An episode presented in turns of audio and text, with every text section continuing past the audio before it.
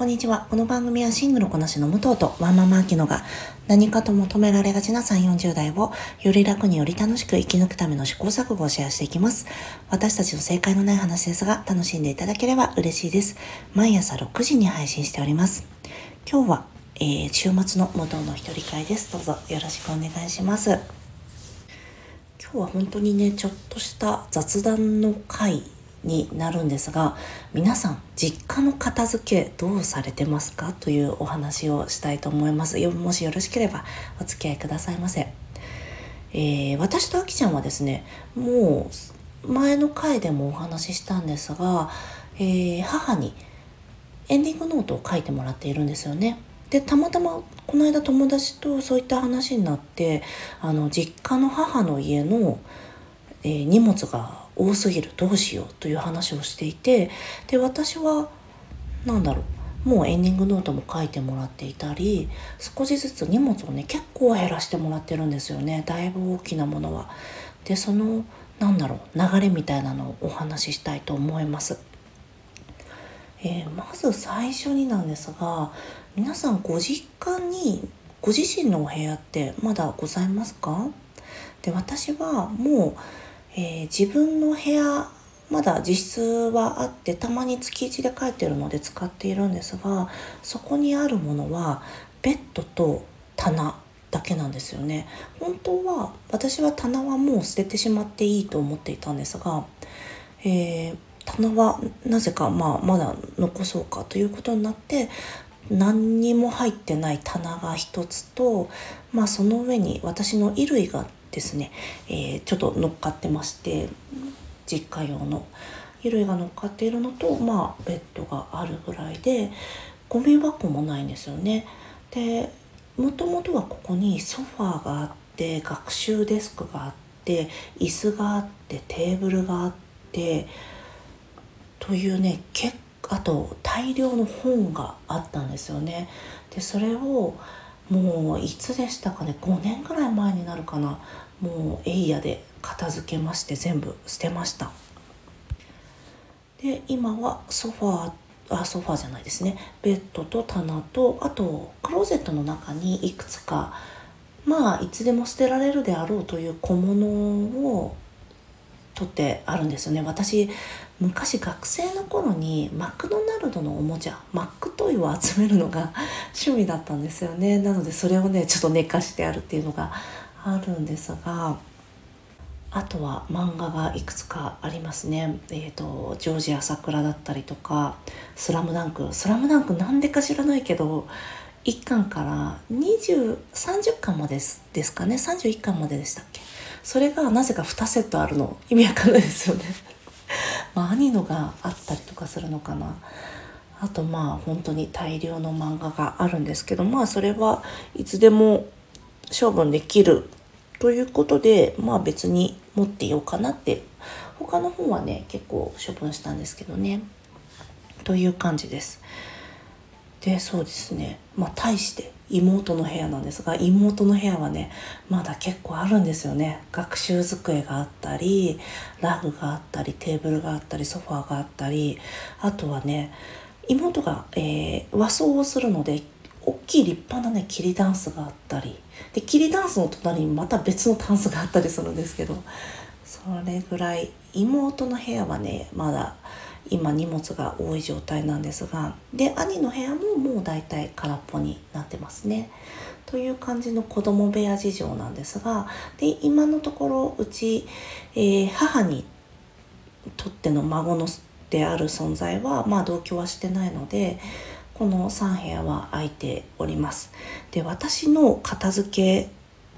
を見てまあ私が片した方がいいよ。後々捨てるの大変だよ。私が元気なうちに一緒に片そうかとっていうのをね結構言ってたのもあってそれで母も捨ててくれましたね。母もね昔の人なのですっごいお洋服とか持ってたんですよ。昔あの回転するハンガーラックみたいなのあったの覚えてらっしゃいますか？上下にね何着ぐらいかけられるんだろうな。上下50着以上かけられるのかな？なんか回転するんですよ。でそれであのお洋服をピックできるんですけどそんな回転させるラックが必要なほど洋服持ってる必要今ないじゃないですか。でも昔は多分ねお洋服ってそんなに気軽に買えるものじゃなかったから捨てなかったっていうのもあると思うんですけどね。でそれがあったりで母もね切りダンスはあるんですがまあもう切りダンスはしょうがないですね。で母の部屋がまあ、えー、マスターベッドルームになるんですがそのベッドルームにはなぜかクイーンのベッドが2つあったんですよね。でそれを1つ処分して今は1台ですね。で父はまた別の部屋があるんですが何、えー、て言うんですかねこの、えー、父と母の部屋あとまあ昔祖父の部屋もあったんですが本当にね収納グッズがいっぱいありますよね実家って。なあの押し入れとかクローゼットは別途あるんですよなのに押し入れクローゼット使わずに何だろうまた別の収納グッズを使っていてそれでとにかく物が多いなという印象です。ただまあ母に関しては結構捨ててもらって何度にあったものもまあ大体捨ててあって大きなもの。これから外に持ち運んで捨てなきゃいけないねっていうものは大体捨ててくれたんじゃないかなと思います。別にお願いしたわけじゃないんですがなんか自発的にやってくれたみたいですね。それはすごく助かってるんですが。で前はね食器棚もすっごいパンパンにいろんなもの入ってたんですね。で食器棚も昔の食器棚って大きくて重いんですよ。でそれはねまだ処分してないので結構捨ててもらったとはいえ大物残ってるなと思ってるんですよね。あと昔の家具って大きくて重いですよね。もうテーブルとかが椅子とかもう1個持つのもとにかく立派だしテーブルなんかちょっと動かすとか全然できないんですよ。もうそれぐらい大きいものがあったりしています。でそうだ。私この話をね最初にしようと思ってたんですが毎年10月と11月にうちの実家の大掃除は10月11月にやってるんですよね。それで今回この、えー、3連休かけて金曜日と土曜日みっちり大掃除しましてで土曜日は甥っ子が来てたのでまあ軽くっていう感じだったんですが本当に疲れますね。でうち田舎なので一軒家大きめの一軒家なんですけどその外壁掃除がねとにかく大変で窓も掃除して外壁もとりあえずやれるとこやっててなると本当に大変なので早くなんか拭かなくていい窓とか開発してほしいなと思ってます。外壁はねもう掃除しなくていい外壁ってあるんですよね。だからね窓も拭かなくていいの出てほしいな。あとうちちなみにペアガラスで樹脂サッシでっ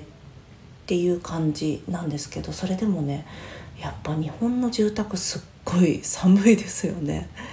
もう窓がね大きいのはすごいいいことなんですけどやっぱり窓がうち日本家屋なので大きいんですよ。そうするとねとにかく寒くて。で雨戸を閉めるっていうこともまあ面倒くさくてね家族全員がしないからもう冬は寒いままで。なのでちょっとねヒートショックとか心配なんですよね。母はあの寒がりだからすごくなんだろうなヒートショックとかか関係なくお風呂の脱衣所とかにはあの結構暖房をねしっかり入れてくれてるからまだ安心ではあるんですけれども。そうそう実家の今後のことを考えるとすごいうわーっていう気持ちになったりしますよね。ちなみに皆さん大掃除はこれからやられますか？私はあの以前の回でもお話ししたんですけど大掃除シーズンが私の自分が住んでる家は、えー、ゴールデンウィークに設定しているのでまあちょっとだけ気になるところを、まあ、11月中にやって12月はあんまり何もしなくていいかなと思ってます。えー、私関東に住んでるんですが関東はねもう本当にこの3連休とか半袖でいいぐらい暖かいのでまあこの3連休ちょっと実家に来てるのでできなかったのは残念なんですが来週末ぐらいはちょっと小掃除をする週末にしたいなと思います。今日は私の実家の片付け事情をお話ししました。皆さんはいかがでしょうか？ではここから雑談なんですが昨日ですね育児も仕事も楽しみたいチャンネルのゆりんごさんが私がここ2回ぐらいお伝えしているナショナルシアターライブの映画「良き人」について、えー、レビューを上げてくださいました。で私本当にねもうタイトルからしてすっごい分かりやすいなと思ったんですけど私あのナショナルシアターライブの説明をする時にあのなんだろうなこうやってお話ししてる時は映画館で見れる舞台ですみたいに言ってたんです舞台であ映画館で舞台を鑑賞できますそういった企画ですってお話ししてたんですがタイトルをすごいその、えー、私良き人のレビューの時にタイトルすごい悩んでつけたんですがゆりんごさんのタイトルがねイギリスの傑作舞台を映画館で良き人というタイトルになってましてなんて分かりやすいなコンパクトでと思ったんですよ。でしかもそのナショナルシアターライブの魅力が私は今まで皆さんにお伝えしてる時にあのインターバルがあっていいですよねみたいなことをずっと言ってたんです。私あの映画館でインターバルがあるのがすごく好きでなんだろうインターバルに入ると、まあ、休憩時間ですね。に入るとみんな映画見に来てるんだけどバラバラバラってみんなが散っていくわけなんですよ。その映画館にいるえー、インターバル、まあ、12分あったり20分あったり作品によってそれぞれなんですがその時にみんながね、えー、思い思いの過ごし方をしたりするのが結構好きだしなんか自由な感じがしていいんだよみたいな説明をねいつもしてたんですけどこのゆりんごさんがナショナルシアターライブはどこで見ても S 席で見るような感覚が味わえるっていう風にお話しされていてあの演者の表情もよく見えるとかいやそりゃそうだよ。なんかなんで私そんなことをもう説明できなかったんだろうと思ってちょっとね比べて恥ずかしくなるという体験をしたんですが本当にねあの関東では、えー、これが放送された日にもう終わってしまうのともう何ですかねチケットがねほとんど売り切れていたので私がさっき確認したところだともうなかなか見ていただく機会はないかなとは思うんですがあのゆりもさんのお話を聞いたら本当にねあそっかあの音楽ってこういうことだったんじゃんとかあそういう内面が表出されたのがこういった、えー、手法にこういった演出で描かれてたのかなとかこういった戯曲の流れだったのかなっていうのを思いましたのでもしね、えー、良き人ご覧になった人はね特に面白いんじゃないかなと思います。あとナショナルシアターライブ他も結構作品が多くやってるのでナショナルシアターライブとはっていうのの入りとして私の放送ではなくてゆりんごさんの放送がねすっごい上手にご説明されてたのでよかったら聞かれてみてください。あの大変、えー恐縮なんですがリンクを貼らせていただこうと思います。あとここからちょっとグレイズ・アナトミーの雑談をしたいんですが今日週末だったのでねエンタメの回としてグレイズ・アナトミーやろうかなと思ったんですがグレイズ・アナトミーやるとなると、まあ、シーズン19までありますのでだいぶちょっとどこから話そうかということになるのでうん、まだまだまとめきれないなと思って今回はお話ししなかったんですが簡単にね、えー、シーズン19の見どころで言うとあの今回は、えー、リプロダクティブライツに関する医療従事者のなんだろう戸惑いであったり嘆きであったりそういったことがね結構描かれてました。やっぱり、えー、そういったね中絶をしてはいけない州で医師をしているとそういった何ですかね、え手術の経験や処置の経験っていうのがなくなってしまうので、えー、別の州から、えー、グレイスローンでは別の州からね、えー、研修医や、えー、産婦人科医を呼んで中絶手術を学ばせるっていうのをやっていたりとか結構それはね主軸に置かれていましたね。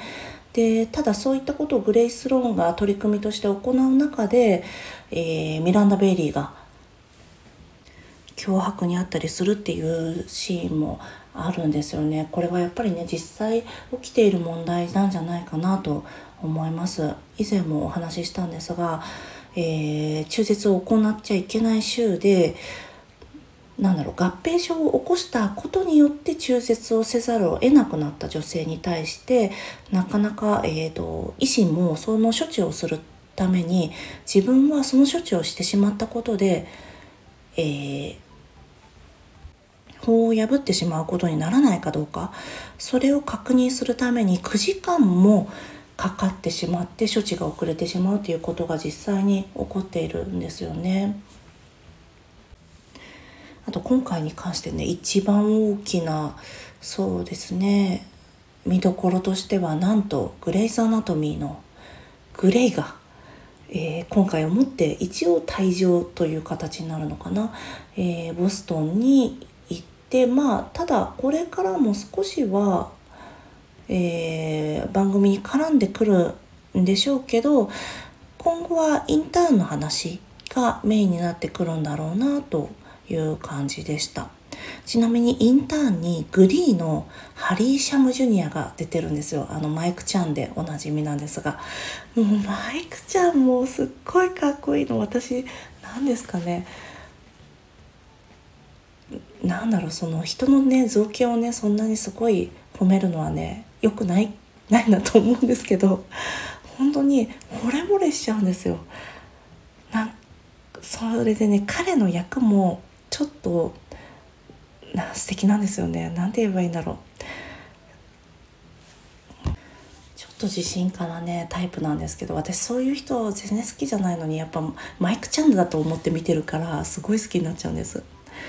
あとグレイズ・アナトミーといえば本当にね典型的な美男美女がばっかりが出るでおなじみなんですけどまあ最初の頃のねジョージとかは違うんですけどね。えー、そうですね。GOC、ザ・ OC 海外ドラマ昔の海外ドラマになっちゃうんですけどのルーク役のクリス・カーマックが出てるんですよね。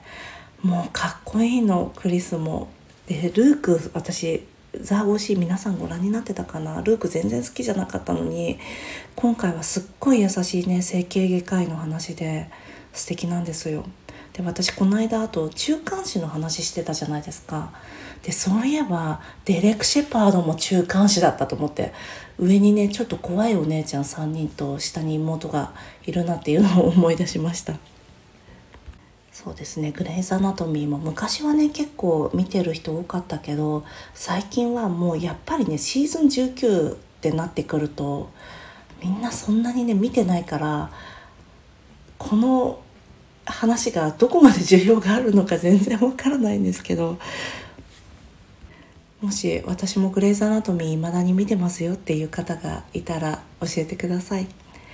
では今日も聞いていただきありがとうございます。この番組はスタンド FM はじめ各種ポッドキャストで配信しております。ハッシュタグ正解のない話でつぶやいていただきましたら私たちがいいねやコメントしに参ります。